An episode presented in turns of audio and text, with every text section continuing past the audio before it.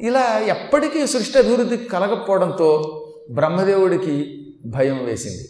అప్పుడు ఆయన తన కుడి చేతిని ఇలా ఊపాడు. ఆ కుడి చేతి నుంచి మొట్టమొదటి మనువు పుట్టుకొచ్చాడు. మానవులకి పనికొచ్చేవాడు. మిగతా వాళ్ళంతా దేవతా స్వరూపాలు ఈ దక్షాదులు. ఆయన చేతి నుంచి ఒక మహాత్ముడు పుట్టాడు. బ్రహ్మని స్వయంభూ అంటారు. స్వయంభూ అనగా తనయంత తాను పుట్టినవాడు. స్వయం తనయంత భూ పుట్టినవాడు. భూ అనే శబ్దమునకు పుట్టినవాడు ఉన్నవాడు నిలబడినవాడు అని అర్థం అనమాట భూ సత్తాయాం సత్తాయాం ఉండుట అని అర్థం. బ్రహ్మగారు తనంత తానే ఒక దివ్య రూపం ధరించాడు గనక బ్రహ్మకి స్వయంభూ అని పేరు. ఇప్పటికి కూడా చూసారు గొళ్ళల్లో ఎవరి చేత చెక్కబడినటువంటి చెక్క బడని విగ్రహాలు లింగాలు ఉంటే తమయంత తాము వెలసినటువంటి ఆలయాలు ఉంటే వాటిని స్వయంభూ దేవాలయములు అంటారు. అనగా లోపల ఉన్న శివలింగాన్ని మనుషులు చెక్కలేదు. శివుడు తనంత తాను ఒక లింగ రూపం ధరించాడు. అది స్వయంభూ శివలింగం. అలాగే ఏ భగవంతుడైన విష్ణువో తనంత తాను ఒక విగ్రహ రూపం ధరిస్తే అది స్వయంభూ విగ్రహం. ఇప్పుడు మనకి తిరుపతిలో కొండ మీద ఉన్నటువంటి స్వామివారు స్వయం వ్యక్త స్వామి అందుకే స్వయంభూ విగ్రహము అని పేరు. మళ్ళీ వీటిల్లో విగ్రహములకు అర్చ అని పేరు. అర్చ అంటే విగ్రహము. లింగము అంటే గుండ్రంగా ఉండి ఆకారం లేకుండా ఉండేది. కాళ్ళు చేతులు మొదలైన ఆకారం లేకుండా ఉండేవి. అందుకే శివుడివన్నీ కూడా లింగములు. అదే విష్ణువి అర్చామూర్తులు. అందుకని మళ్ళీ శివుడు ఏం చేశాడు? ఇటు అర్చామూర్తి అంటే విగ్రహము ఇటు లింగము రెండు ఉండే ఆలయాలు కూడా ఏర్పాటు చేసుకున్నాడు. అందుకే కొన్ని చోట్ల నటరాజ విగ్రహాలు కూడా ఉంటాయన్నమాట. ఇటువంటి వాళ్ళల్లో స్వయంభూ ఏం చేశాడు? బ్రహ్మ తన కుడి చేతు నుంచి ఒక ఆయన్ని సృష్టించాడు. స్వయంభూ నుండి పుట్టాడు గనుక ఆయనకి స్వయంభువు అని పేరు వచ్చింది. మనువులలో మొదటి మనువు ఈ స్వయంభువ మనువు. ఇతన్ని కుడి చేతి నుంచి పుట్టించి ఎడమ చేతి నుంచి ఒక అందగత్తెను సృష్టించాడు. కొన్ని వేల మంది సుందరీమణులైన ఈవిడికి సాటిరారు. ఎంతోమంది అందగత్తెల అందమంతా పుణికి పుచ్చుకు పుట్టింది ఆవిడ అందుకని ఆవిడకి శతరూప నూరుగురు స్త్రీల యొక్క సౌందర్యము కలిగినది. అంటే ఎక్కువ మంది ఆడవాళ్ళందరికంటే గొప్ప అందగత్తి. ఒక్కొక్క అందగత్తిలో ఉన్న ఒక్కొక్క అవయవం పట్టుకొచ్చి తగిలించినట్టు ఉండేదిట. లక్ష్మీదేవిలో ఉన్న రంగు సరస్వతీదేవిలో ఉన్న కాంతి పార్వతీదేవిలో ఉన్న సౌందర్య శక్తి అపార శక్తి బ్రహ్మ విష్ణు మహేశ్వరులలో ఉన్నటువంటి కొన్ని రకాలైన లావణ్యములు ఇవన్నీ కలిపి ఆవిడలో ఏర్పాటు చేశాడు ఆయన. కాబట్టి ఇప్పుడు ఆవిడలో త్రిమూర్తులు ఉన్నారు త్రిమాతలు ఉన్నారు ఇంకా ఇంద్రాది దేవతలు ఉన్నారు మహాత్ములు ఉన్నారు ఎంతమంది శక్తులు ఆవిడలో ఉన్నాయి.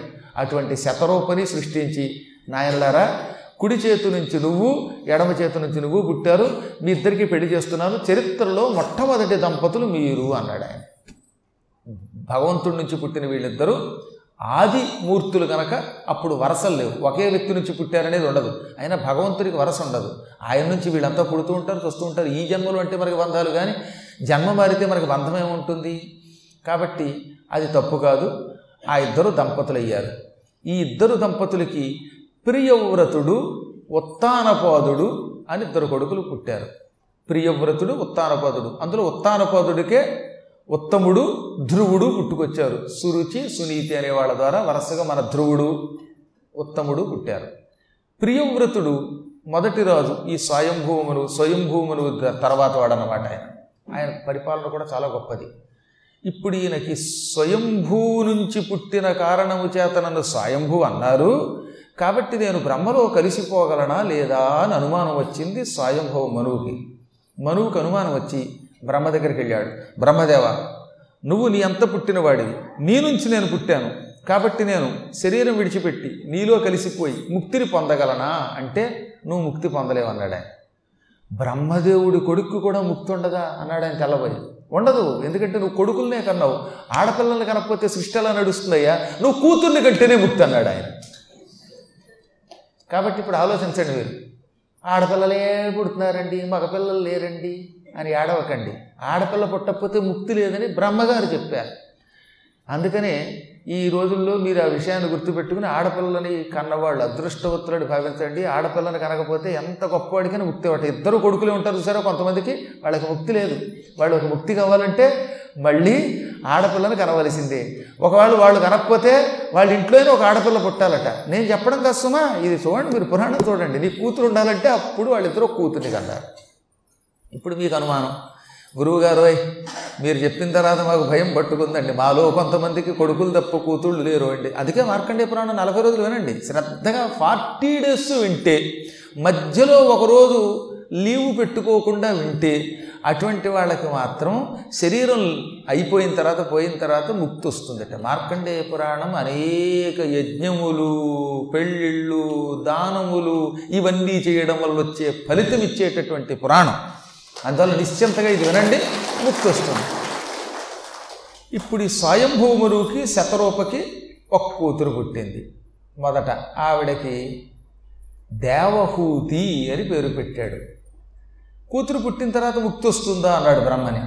అబ్బే అంత తేలిగ్గా ముక్తి వస్తుందేంటి ఈ కూతుర్ని ఒక మంచి మనిషి చేతిలో పెట్టి పెళ్ళి చేస్తే ముక్తి వస్తున్నాడు బాగుంది నీకు నాలుగు బుర్రలు ఉండడం కూడా నాకు ఇబ్బంది కలిగిస్తుంది. నాకు ఒకటే బుర్ర. గోక్కోలేక చూస్తున్నాను అని పాపం స్వయంభూమను బ్రహ్మగారి కాళ్ళు గట్టిగా పట్టుకుని ఆడపిల్ల లేనిదే ముక్తి లేదన్నావు. పోని ఆడపిల్లని కన్నాం నీ అనుగ్రహం వల్ల. ఇప్పుడేమో ఈ పిల్లకి పెళ్ళి చేసి అల్లుడు వస్తే కానీ అల్లుడి కాళ్ళు కడిగితే కానీ అల్లుడిని విష్ణువుగా భావించి కాళ్ళు కడిగా నీళ్ళు నెత్తి మీద చల్లుకుంటే కానీ అంటే కన్యాదానం చేస్తే కానీ ముక్తి లేదంటావు. మళ్ళీ ఈ పిల్లకి తగిన వరుడు ఎవరు అంటే ఒక మహాత్ముడు తొందరలో దొరకబోతాడు ఆయన పేరు కర్దమ ప్రజాపతి. ఆయన నా ముఖం నుంచి పుట్టాడు. నాకు సాయం చేస్తున్నాడు. ప్రస్తుతం తపస్సు చేసుకుంటున్నాడు బ్రహ్మచర్యతో.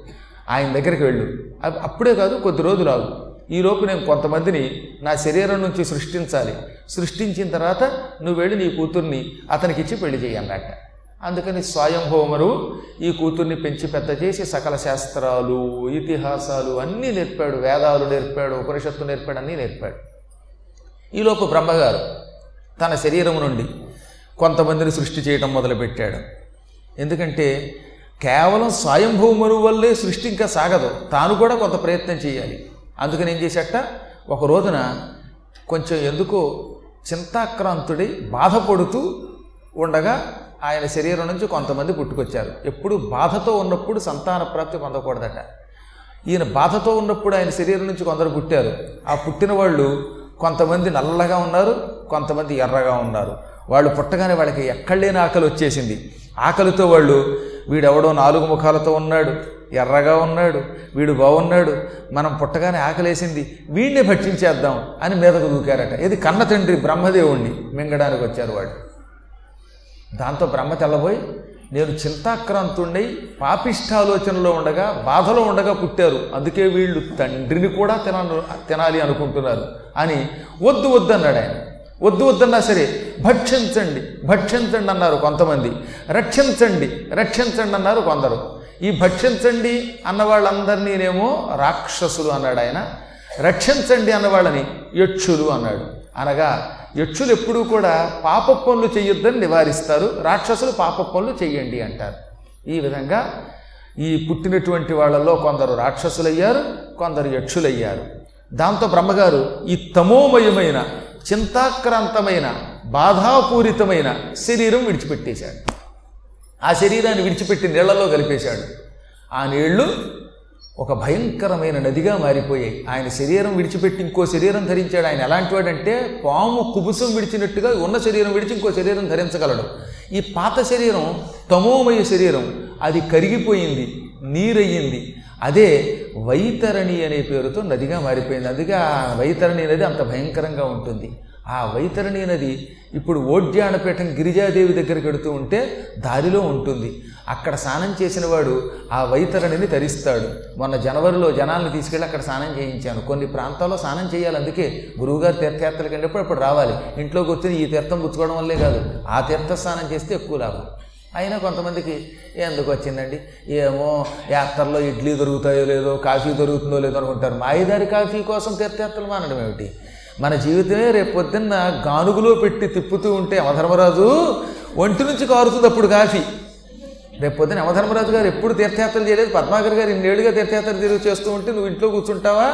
అని ఏం చేస్తాడనమాట చచ్చిన తర్వాత యాతన శరీరంలో ప్రవేశపెట్టి ఎముడి దగ్గర గానుగు ఉంటుంది. అందులో వేసి గిర్ర గిర్రని తిప్పుతారు. తిప్పితే నువ్వు బతికొండగా కాఫీ కోసం తీర్థయాత్ర మానేవే? ఆ కాఫీ నీ ఒంట్లోంచి కారుతుంది. ఈ కాఫీ ఎవడో కొండ రూపాయికి. దాన్ని ఎవడో కొనకపోతే ఎంత ఇబ్బంది? కాబట్టి కాస్త అప్పుడప్పుడు అలాంటి తీర్థయాత్రలు చేసి ఆ నదులలో స్నానం చేస్తే పవిత్రత్వం పొందుతాం. పుష్కరం అనగా క్షేత్రం. ఈ వైతరిణి అని వైతరిణి ఎంత గొప్పదండి. చల్లగా ఉంటుంది. నేను మన అందరినీ ఇక్కడ సంకల్పం చెప్పించి బుడుంగును ముంచేశానంతే. ఒక్క దెబ్బకి అందరూ స్నానం చేశారు. దురదృష్ట జీవులు అప్పుడు అక్కడికి కూడా వచ్చి చలండి బాబోయ్ అని ఒకడో తువ్వాలు తెచ్చుకోలేదని ఒకడో స్నానం చేయడం మానేశారు. వీళ్ళందరికీ వైతరిణి తరించే యోగం లేక అందులో స్నానం చేయలేకపోయారట. ఇప్పుడు మీరు మళ్ళీ బెంగ పెట్టుకుని బాబోయ్ అని ఏడవద్దు. మీరు మిమ్మల్ని భయపెట్టడానికి కాదు ఇది. మీరు మార్కండే పురాణం వినండి. ఎప్పుడైనా వెళ్ళండి అని చెబుతున్నారు. ఎప్పుడైనా ఒకసారైనా తీర్థయాత్రలకు వెళ్ళి నదీ నదాలలో స్నానం చేయాలి అది ఏదో తాత్కాలిక ఉద్రేకంతో వెళ్ళడమో లేక భయపడడమో కోసం మాత్రం కాదు. మొత్తం మీద ఆయన తమోమయ శరీరం వైతరిలీనదిగా మారిపోయింది.